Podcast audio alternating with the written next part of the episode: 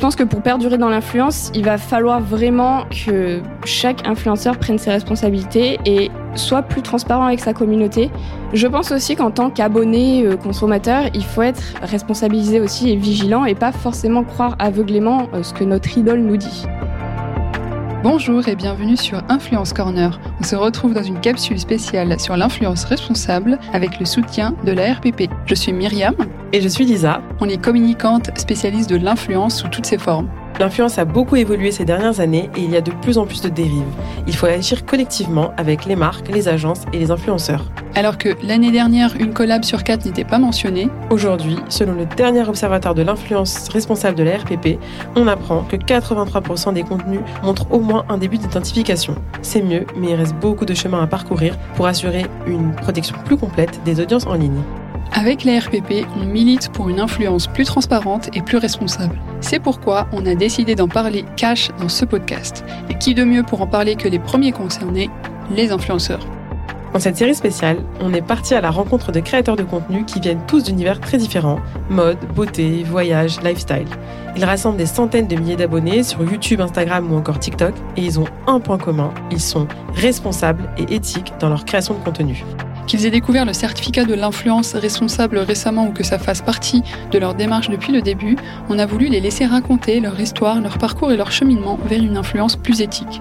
Ils ont une voix et ils ont choisi de la porter dans ce podcast à leur manière, ce qui rend chaque épisode unique. Cette série de podcasts a été rendue possible grâce à la RPP, qui est l'organisme de déontologie publicitaire en France qui réunit les marques, les agences, les médias et les plateformes. Ensemble, ces acteurs ont mis en œuvre le certificat de l'influence responsable dont on va parler dans ce podcast. Si vous avez aimé ce podcast, abonnez-vous pour découvrir chaque jour un nouveau témoignage et partagez-le autour de vous.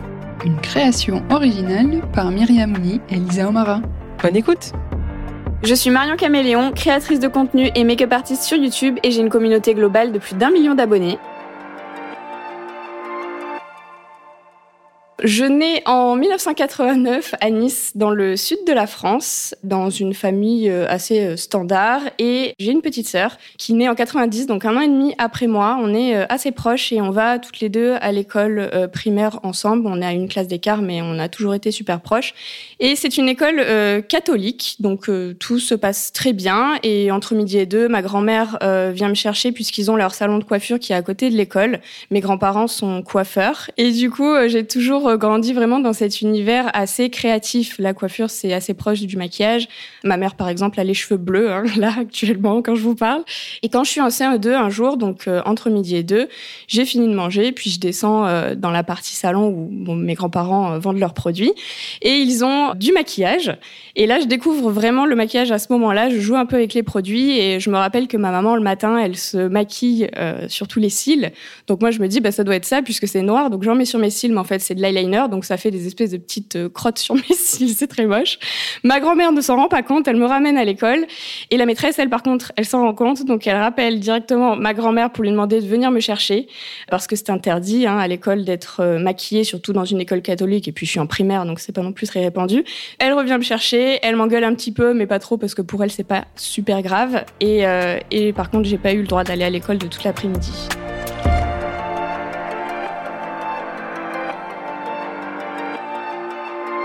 Je rentre au collège et là, on a le droit de se maquiller. Donc je suis très contente et c'est vraiment en sixième que je commence à expérimenter plus avec le maquillage. Je mets du mascara et j'utilise beaucoup des crayons de couleur, donc euh, je les assortis à mes tenues. Donc si je suis habillée en bleu, je mets un crayon bleu, etc. J'aime beaucoup ça. J'essaye aussi les paillettes puisque ma mère utilise beaucoup de paillettes sur son maquillage, donc en fait je lui prends euh, totalement tous ses produits. J'en mets aussi sur les yeux et j'adore vraiment ça. Je reste quand même tout le collège maquillée de manière assez euh, classique. Hein. Toujours mascara crayon, je mets du gloss sur les lèvres, puisque c'est la mode à l'époque. Ça revient d'ailleurs aujourd'hui. Et ensuite, je rentre au lycée, STI à appliqué, donc ça commence à la seconde, contrairement aux autres euh, filières. Et je fais mes trois ans de ce bac-là, j'obtiens mon bac. Et au niveau du maquillage, là vraiment, je commence à mettre beaucoup de fard à paupières puisque je fais en parallèle de la danse classique. J'ai commencé à mes cinq ans, j'en fais toujours et on a eu un cours de maquillage pendant que je, faisais un stage de danse pendant les vacances. Et en fait, ça m'a vraiment beaucoup plu et j'ai commencé à me maquiller beaucoup plus. Donc, je mets vraiment euh, du bleu, du rose, du blanc. Alors, c'est très compliqué de trouver à l'époque euh, des produits, enfin des fards à paupières surtout très colorés et abordables. Donc, c'est pas forcément de produits de très bonne qualité. Alors, euh, du coup, avec mon non-talent de l'époque, c'était pas génial, mais moi je trouvais ça super beau à l'époque. et ça m'a quand même vraiment permis de m'améliorer et de travailler ces fards-là. Je ne savais pas du tout que le maquillage pouvait être euh, un métier. Donc je me suis pas posé la question euh, de savoir si je voulais être maquilleuse ou pas. Et pendant ma première année de BTS, je me suis rendu compte qu'il y avait euh, des écoles de maquillage. Et en fait, je me suis dit, je veux faire ça. Donc j'ai demandé à mes parents si je pouvais arrêter mon BTS et aller en école de maquillage parce que c'était plus ça qui me plaisait sur le moment et que le BTS que je faisais m'avait un peu déçu. Et ils m'ont dit non. Euh, finis ton BTS. Et si tu as ton BTS, on te paye l'école. Donc ça m'a mis un peu la carotte, d'autant plus que l'école était super chère. Donc moi, de toute façon, j'aurais pas pu me la payer euh, sans faire un prêt ou quoi que ce soit. Donc euh, j'ai eu mon BTS fort heureusement. en 2009, j'entre alors en école de maquillage et vraiment j'ai des paillettes dans les yeux. J'ai hâte de commencer les cours. Euh, vu les deux dernières années que j'ai passées à Montpellier, qui m'ont vraiment pas plu en termes euh, de scolarité, là je redécouvre vraiment l'apprentissage. Vraiment, j'adore apprendre et surtout un domaine qui me passionnait. Et du coup, je suis super heureuse. Je, je vais à l'école en joie. Et c'est absolument génial. J'ai adoré cette année-là de ma vie. J'ai appris plein de choses et j'en ressors avec un diplôme, donc le diplôme de maquilleuse.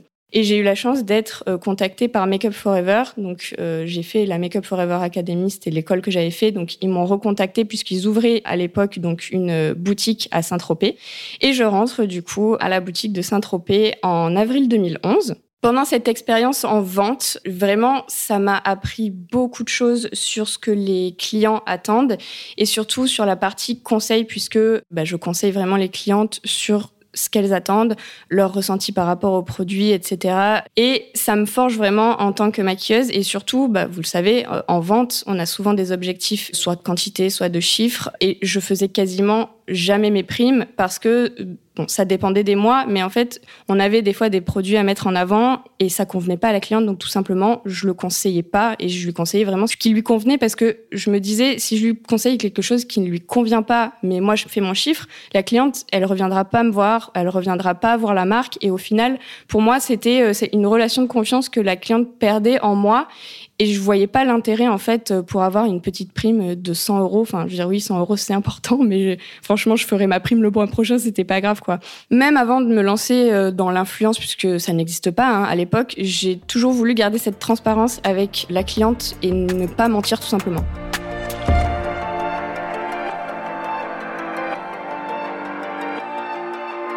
En 2014, je me lance sur Instagram et je me sers du contenu, bah, du contenu, ça s'appelle pas contenu à l'époque, mais des photos qu'on envoie au siège de nos maquillages. J'en profite pour les poster donc sur mes réseaux sociaux à moi. Et c'est un petit peu comme ça que je découvre, euh, bah, je découvre Instagram et je découvre le fait de poster et les abonnés arrive de plus en plus et moi ça me fait plaisir parce que je me dis parce que je fais ça leur plaît et surtout ça m'a beaucoup aidé à m'améliorer puisque je prenais mes photos mais j'avais pas d'ordinateur à l'époque et je voulais pas retoucher mes photos. Donc en fait il fallait que ma photo soit parfaite.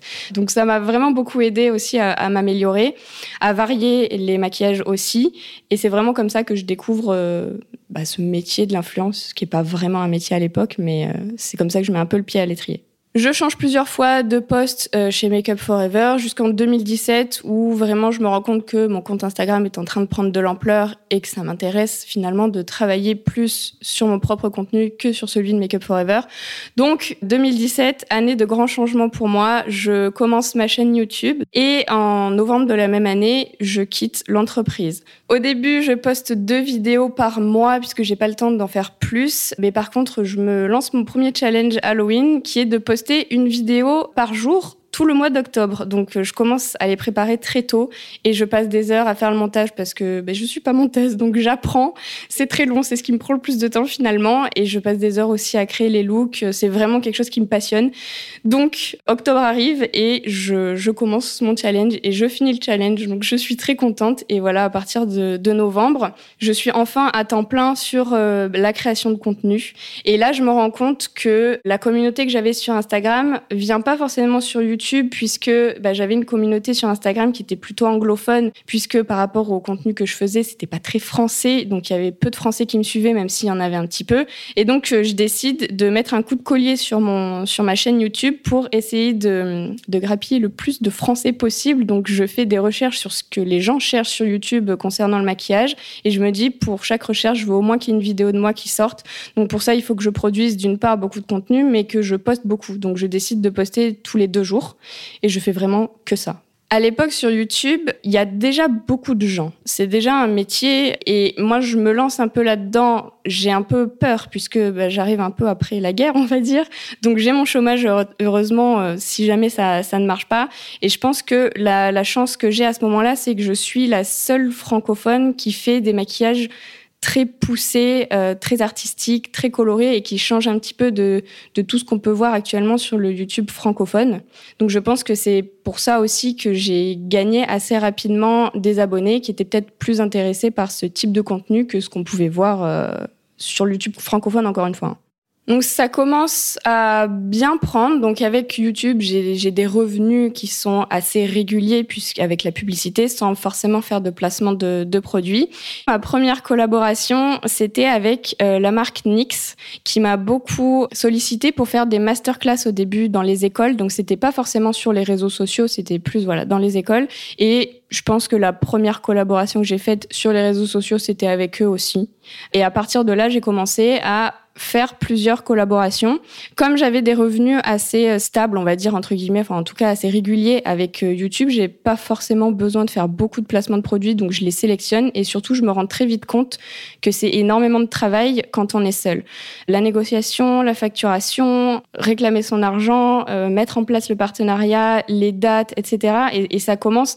Et là vraiment, je me commence à me rendre compte que toute seule, ça va être un peu compliqué et que c'est vraiment un métier qui nécessite au moins une autre personne.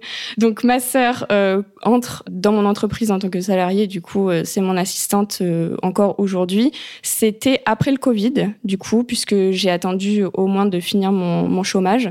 Et quelques mois après la fin de mon chômage, je l'ai embauché. C'était en 2020, du coup en septembre 2020. Et en décembre de la même année, j'entre en agence, donc l'agence Point dans laquelle je suis encore aujourd'hui. Et ça m'a beaucoup aidé pour pouvoir développer justement cette partie placement de produits puisque j'avais plus la partie assez chronophage qui me plaisait pas beaucoup, moi toute seule. Et à partir de ce moment-là, j'ai commencé à en faire plus régulièrement.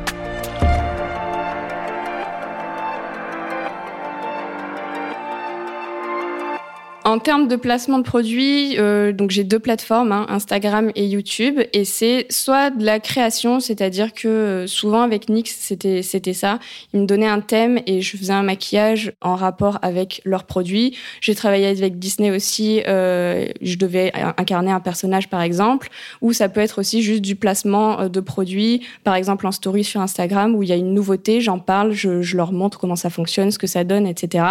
Donc il y a, y a plusieurs choses, c'est assez varié. Et en parallèle de ça, il y a beaucoup de gifting. Le gifting, il n'y a pas de contrepartie, euh, que ce soit, euh, j'ai pas à créer du contenu avec. Euh, si j'en crée, bah, tant mieux pour eux. Si j'en crée pas, tant pis. Donc dans le maquillage, on en reçoit beaucoup puisqu'il y a beaucoup de lancements. Je reçois pas tout de toutes les marques, bien sûr. Je continue moi-même à acheter des produits qui m'intéressent et que je reçois pas forcément. Mais quand on reçoit du gifting, on n'est pas obligé de dire déjà euh, qu'on a aimé le produit si c'est pas vrai et euh, même de donner des points négatifs sur un produit qu'on n'a pas aimé. On est en droit de le faire et ça m'a jamais porté préjudice. Enfin, il y a jamais une marque qui, m'a dit bah on t'a envoyé un produit, t'as dit que c'était nul, euh, on te renverra plus de produit. Ça m'est jamais arrivé. Mais en tout cas, c'est totalement libre. On a le droit d'en faire ce qu'on veut, d'en parler ou pas. Le, placement de produit, c'est différent puisque c'est un accord entre euh, bah, une marque et, et, moi. Donc on se met d'accord sur un brief. Euh, si le produit ou le brief me convient pas, la collaboration se fait pas. À chaque fois que je choisis euh, de faire une collaboration, une marque, un partenariat rémunéré, c'est que le produit et le brief me conviennent puisque c'est en accord avec ce que je pense. Il y a eu plein de cas où j'ai dit oui pour un placement de produit, puis au final je me rends compte que ça me plaît pas ou que le brief me plaît pas. On ne fait tout simplement pas la collaboration. Par exemple, quand euh, je fais un partenariat rémunéré, c'est toujours clairement annoncé parce que déjà, d'une part, j'en suis fière et que la transparence, ça a toujours été hyper important pour moi. Je veux pas cacher un partenariat bah, parce que je vois pas pourquoi je le cacherais parce que je suis super contente de le faire. Et de, même sur ma chaîne YouTube, euh, on peut voir dans la barre d'infos que quand je reçois un produit gratuitement, euh, il y a une petite astérix derrière pour que les personnes sachent que si je l'ai pas forcément acheté. Voilà, je sais que ça leur plaît de, de voir ça. Donc j'ai vraiment la transparence. Pour moi, c'est ce qui est le plus important puisqu'on crée une relation de confiance entre bah, la communauté et moi. Et c'est un petit peu euh, comme quand j'étais euh, vendeuse finalement. La cliente et moi, on avait une relation euh, de confiance. mais c'est pareil aujourd'hui avec la communauté. J'ai pas envie de leur mentir parce que j'ai rien à cacher tout simplement.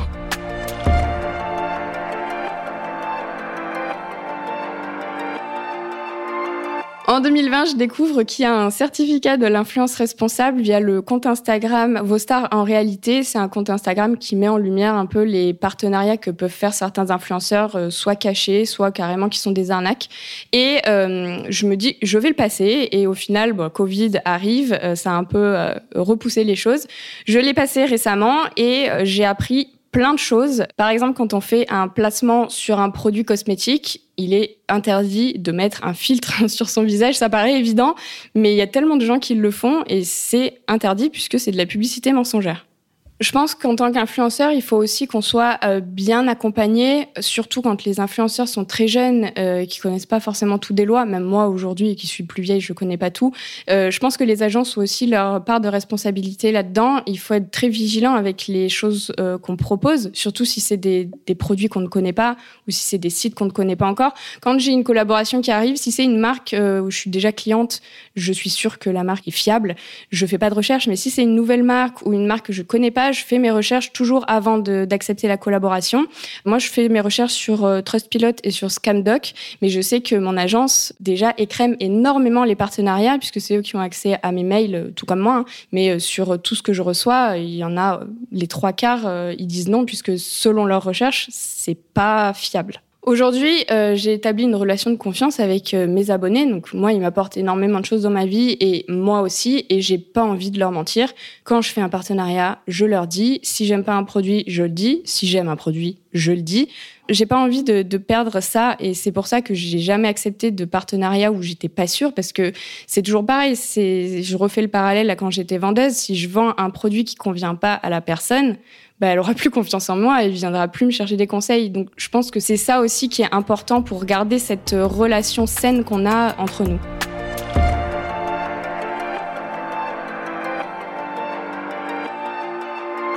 Et je pense que pour perdurer dans l'influence, il va falloir vraiment que chaque influenceur prenne ses responsabilités et soit plus transparent avec sa communauté, parce que moi-même, je suis des gens que j'adore et je suis un peu dans le milieu, donc je sais quand il y a des campagnes avec des produits et je me rends compte que pas tout le monde est forcément très honnête. Je pense aussi qu'en tant qu'abonné, euh, consommateur, il faut être responsabilisé aussi et vigilant et pas forcément croire aveuglément euh, ce que notre idole nous dit parce que il y a ce côté un petit peu où on boit les paroles d'une personne parce qu'on l'adore et il peut y avoir quelquefois des abus de confiance. Donc faites bien vos recherches aussi vous de votre côté et c'est ça qui est important aussi, de pas se laisser avoir non plus. Pour moi, la transparence, c'est quand même très proche de l'honnêteté, qui pour moi est une valeur essentielle, ne serait-ce qu'au quotidien, pas forcément que sur les réseaux sociaux, mais c'est une valeur que j'estime avoir avec mon entourage. Et il n'y a aucune différence pour moi, que ce soit des personnes que je connais dans la vraie vie ou des personnes que je connais pas forcément mais que je vois sur, enfin, qui sont abonnés à moi sur les réseaux sociaux. C'est vrai qu'en dans la vraie vie, je les connais pas, mais on a quand même cette relation qui, pour moi, est égale à celle que je peux avoir avec l'entourage que j'ai euh, dans la vraie vie, quoi. Merci d'avoir écouté ce podcast. S'il vous a plu, abonnez-vous pour découvrir chaque jour un nouveau témoignage et surtout, partagez-le autour de vous. Merci aux équipes techniques Laurent et Geoffrey d'Into the Wave au montage et à Amel Alnia à la coproduction et surtout pour ses conseils précieux. Et pour finir, un grand merci à tous les créateurs de contenu qui ont participé à cette capsule, qui ont accepté de prendre la parole sur le sujet de l'influence responsable. Et bien sûr à leurs agences, Grosse, Point d'Orgue et Soirée de Production. À bientôt!